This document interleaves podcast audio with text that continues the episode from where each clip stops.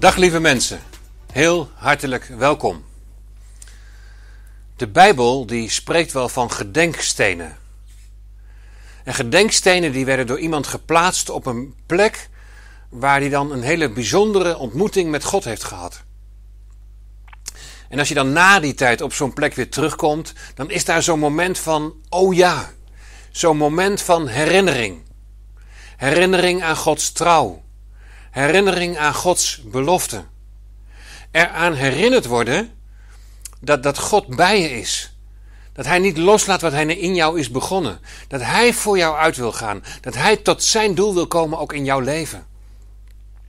Ken je van die, van die momenten dat God tot je gesproken heeft? Dat Hij op de een of andere manier je enorm heeft bemoedigd of bevestigd. En heb je toen ook een gedenkteken gemaakt? Of, of klinkt dat raar? Nee toch? Kijk maar naast me. Daar zie je twee gedenktekens. Twee kruiken. En ja, je ziet door die kruiken een, een, een scheur, een barst lopen. En op die kruiken staat ook Eben Haezer. Die blauwe kruik die kun je terugvinden in de fontein. Als je binnenkomt, direct aan de rechterkant, daar is een kleine vitrinekast. En daarin staat die kruik. En dat is een gedenkteken. Die doet ons ergens aan herinneren. En er staat ook bijbeschreven wat dat dan betreft. En er staat bijbeschreven zoiets van dat het herinnert aan een moeilijke tijd in de gemeente. Een tijd waarin de gebrokenheid en de kwetsbaarheid van ons als mensen ja, wel heel duidelijk zichtbaar werd door het feit dat mensen elkaar verdriet hebben gedaan, elkaar pijn hebben gedaan, elkaar hebben teleurgesteld. Tegelijkertijd staat op die kruik Eben Haezer. Want als we kijken waar we nu staan, dan kunnen we zeggen: tot hiertoe heeft de Heere ons geholpen. De betekenis van Eben Haezer. Maar als we kijken in de geschiedenis, dan zien we dat ondanks die moeilijke momenten er ook steeds weer momenten waren van, van herstel. Momenten van een nieuw begin. Van vergeving, van verzoening, van genezing. Dus telkens als we binnenkomen en we zien de kruik staan, dan kan daar ook zo'n oh ja moment zijn. Erbij bepaald worden dat we in een gebroken wereld leven en daar zelf ook aan onderhavig zijn, maar tegelijkertijd de Heer is met ons onderweg. En Hij laat niet los wat Hij is begonnen. Nou, als er een Bijbelboek is dat gaat over gebrokenheid en over kwetsbaarheid, over pijn en verdriet, dan is het wel het Bijbelboek Rut. Een tijdje geleden, toen zei ik in de preek, toen zei ik van, je zult de Bijbel misschien niet zo gauw lezen als een roman. Maar wat het Bijbelboek Rut betreft, zou dat best kunnen.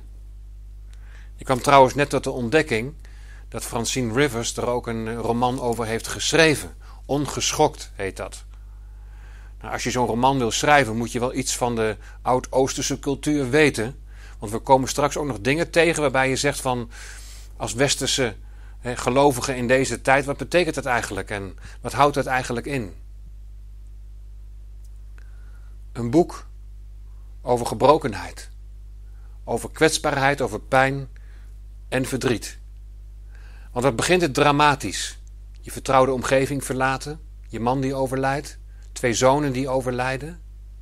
Maar zoals in elke roman is daar ook iedere keer weer een, een, ik noem het maar even, een scharniermoment, een moment van omwenteling, een moment van een nieuw begin. En zo'n moment van een, van een nieuw begin vind ik in Rut hoofdstuk 1, vers 16 en 17. Als Naomi wil afscheid wil nemen van haar beide schoondochters, dan zegt Rut het volgende. In Rut hoofdstuk 1 dus, vers 16 en 17. Maar Rut zei: Dring er bij mij niet langer op aan u te verlaten en terug te gaan bij u vandaan. Want waar u heen gaat, zal ik ook gaan. En waar u overnacht, zal ik overnachten. Uw volk is mijn volk, en uw God is mijn God. Waar u sterft, zal ik sterven. En daar zal ik begraven worden. De Heere mag zo en nog veel erger doen. Voorzeker, alleen de dood zal scheiding maken tussen mij en u.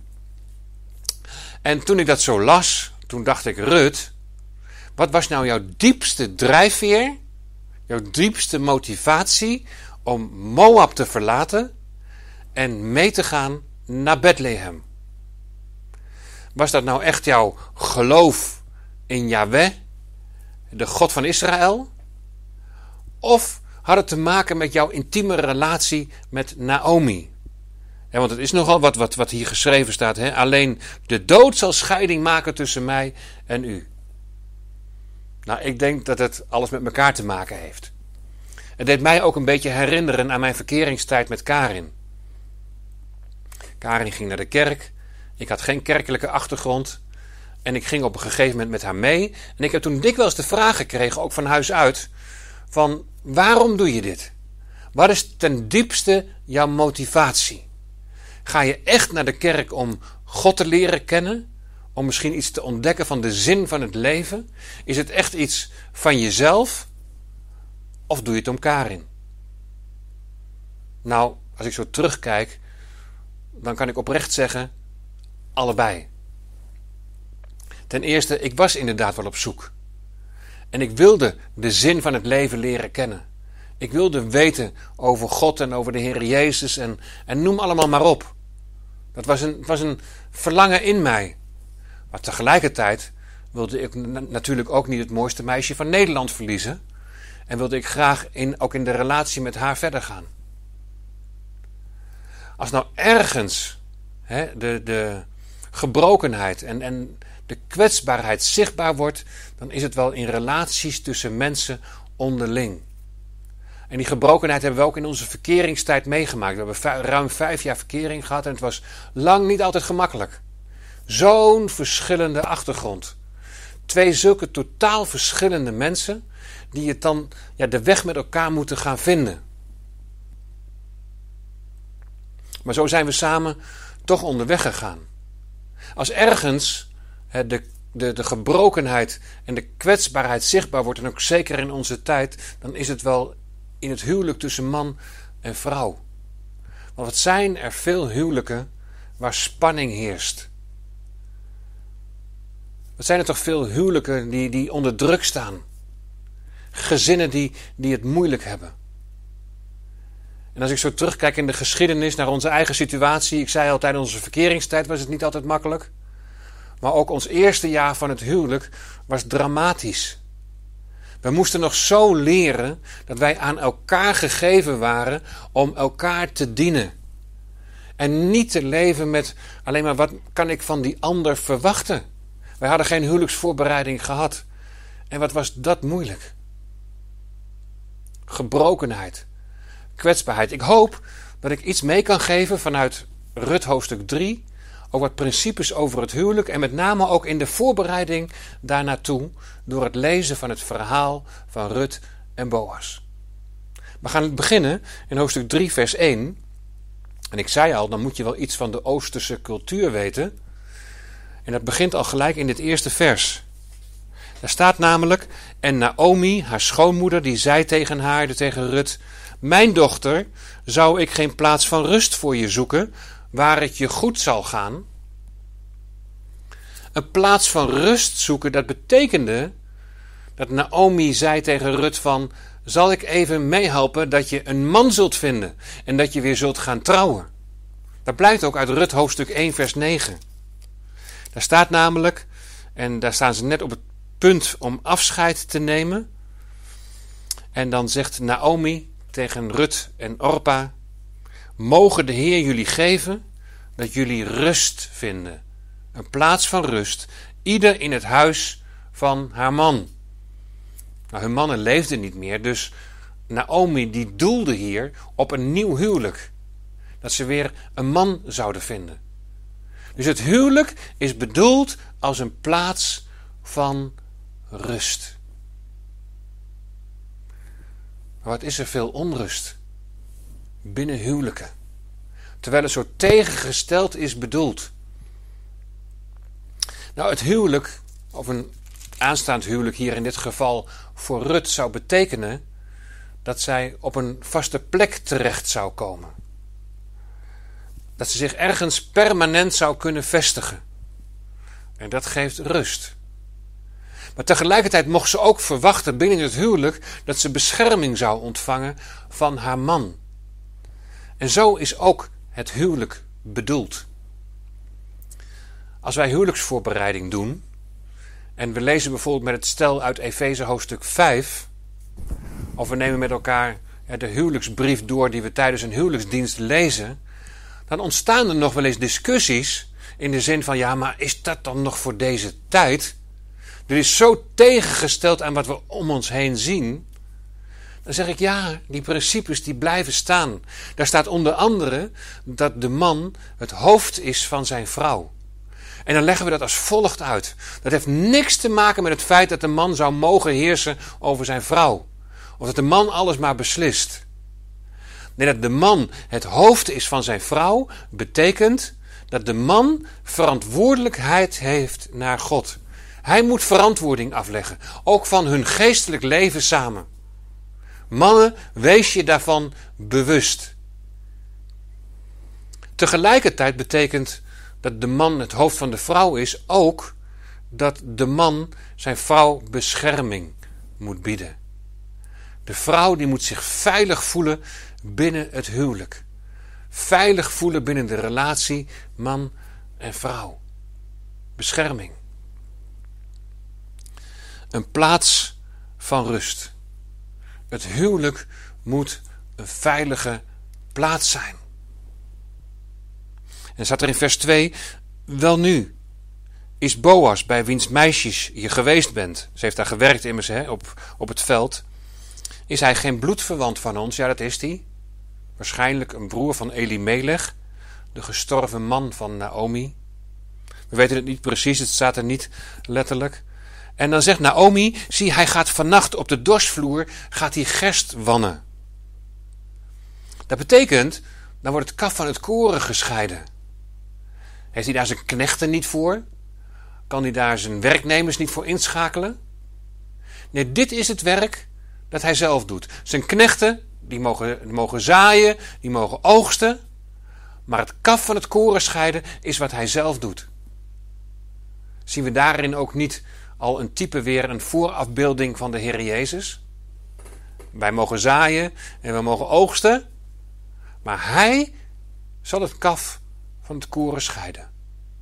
In Lucas 3, vers 17, daar staat: De wan is in zijn hand om zijn dorsvloer geheel te zuiveren en het graan in zijn schuur bijeen te brengen, maar het kaf zal verbranden met onuitblusbaar vuur.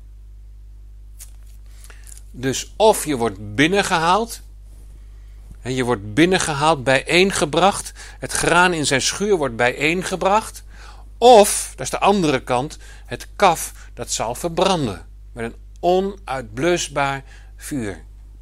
Het is best wel een spannend moment voor Rut. Ze doet een toenadering en wat zal de reactie zijn? Zal hij haar aannemen of zal hij haar afwijzen?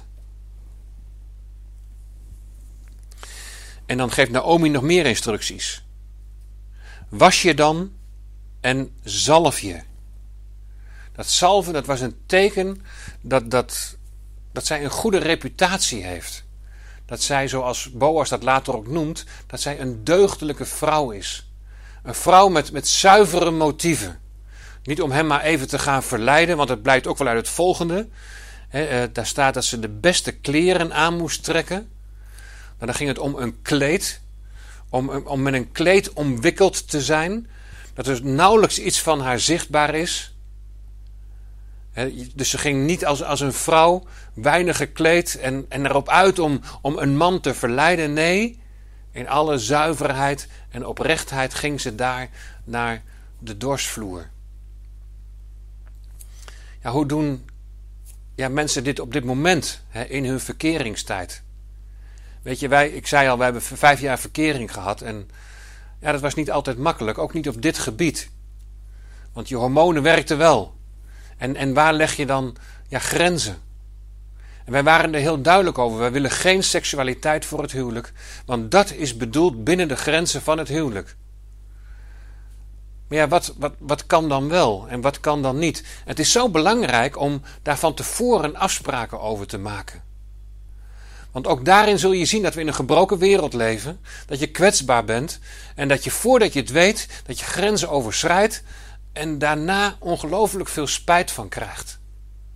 Het is zo belangrijk om, om die grenzen van tevoren met elkaar af te spreken. Rut gaat dus in alle zuiverheid en oprechtheid gaat ze naar de dorsvloer. Goed bedekt. En wat gaat ze dan doen? Of wat moet ze dan doen? Zoals Naomi zegt, ga er dan heen, sla de deken aan zijn voeteneind en ga liggen. Ze gaat dus aan zijn voeteneind liggen. Nou, als ik weer denk aan Boas, een type van de Heer Jezus, een voorafschaduwing van de komende Messias, dan moet ik denken aan een lied wat we wel eens met elkaar zingen. In de tijd dat we nog mochten zingen.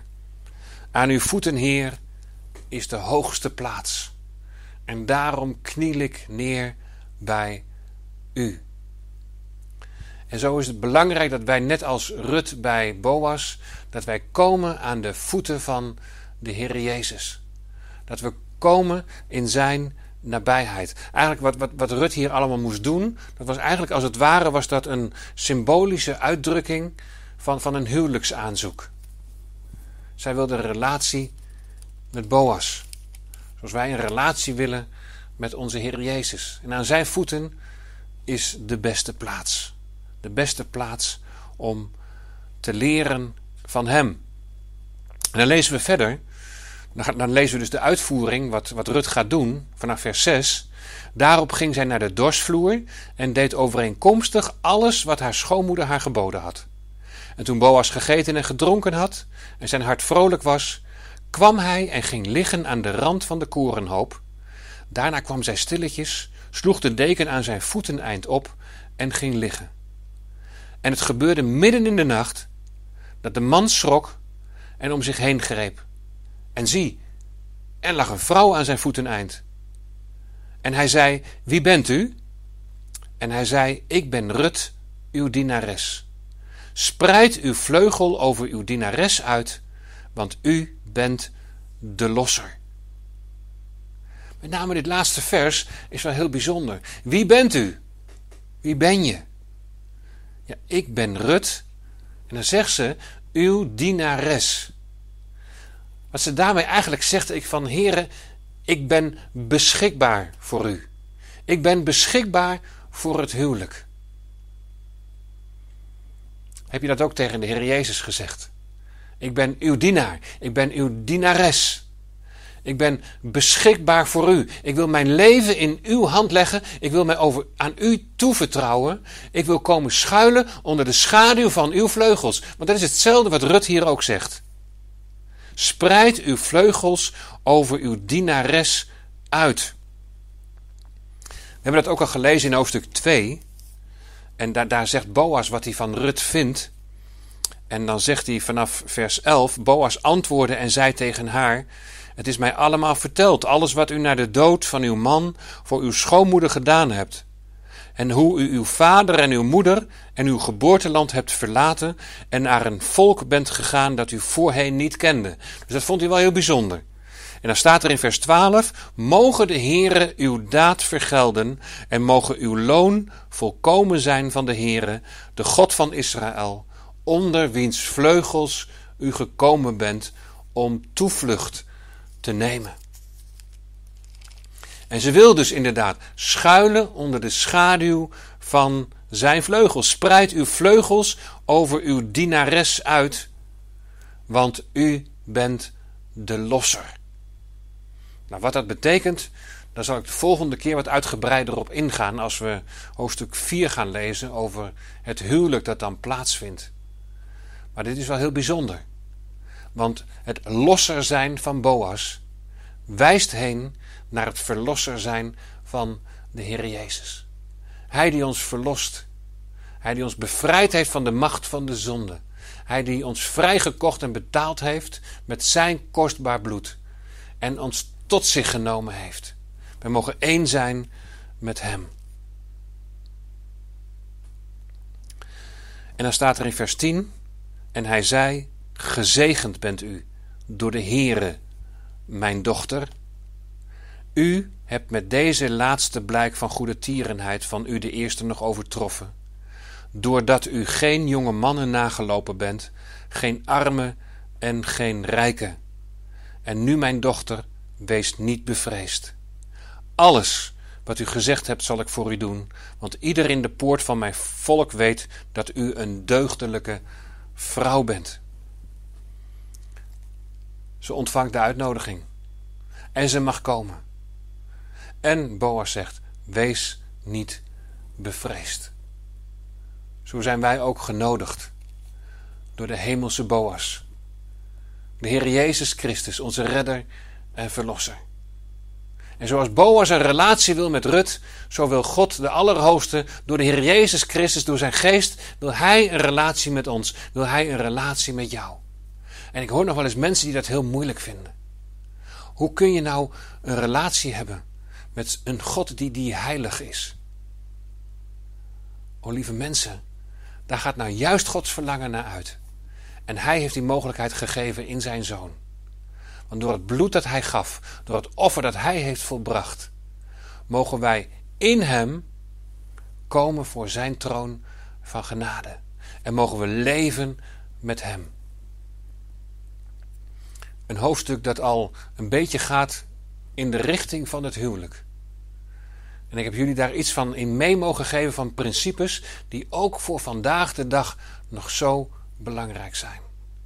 En het is mijn gebed dat daar waar sprake is van een huwelijk, dat, dat, dat het huwelijk en dat het gezin echt een plaats van rust mag zijn. En als dat niet zo is, kom samen aan de voeten van de Heer Jezus. Zoals Rut kwam aan de voeten van Boas. Kom aan zijn voeten. Verneder je voor hem. Kom samen voor zijn aangezicht. En, en ga samen dat verlangen uitspreken dat ook jullie huwelijk en jullie gezin een plaats van rust zal zijn. En richt zo mogelijk daarin een gedenkteken op. Dat je voortdurend en eraan herinnerd mag worden dat je dat verlangen hebt uitgesproken. En dat je die weg wilt gaan. Zullen we samen bidden? Liefdevolle Vader in de hemel. Wat is er toch veel gebrokenheid. We weten er zelf alles van.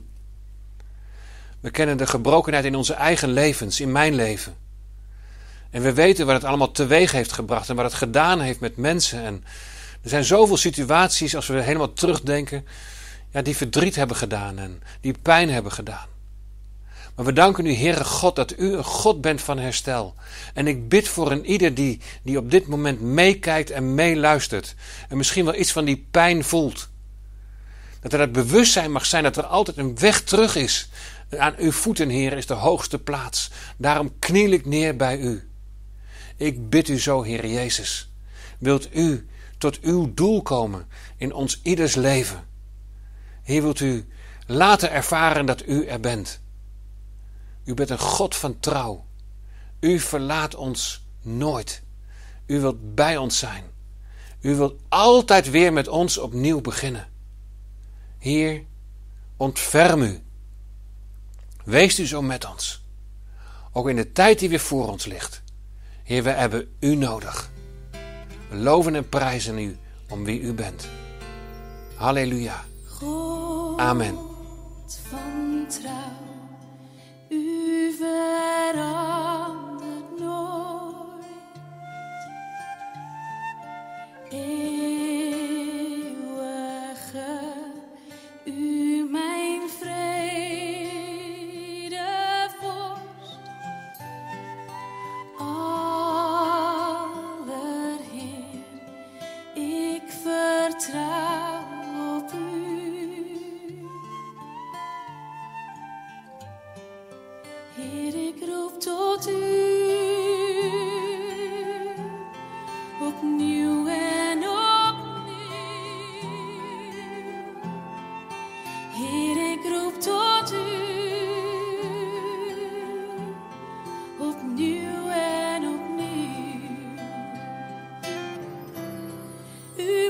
It's my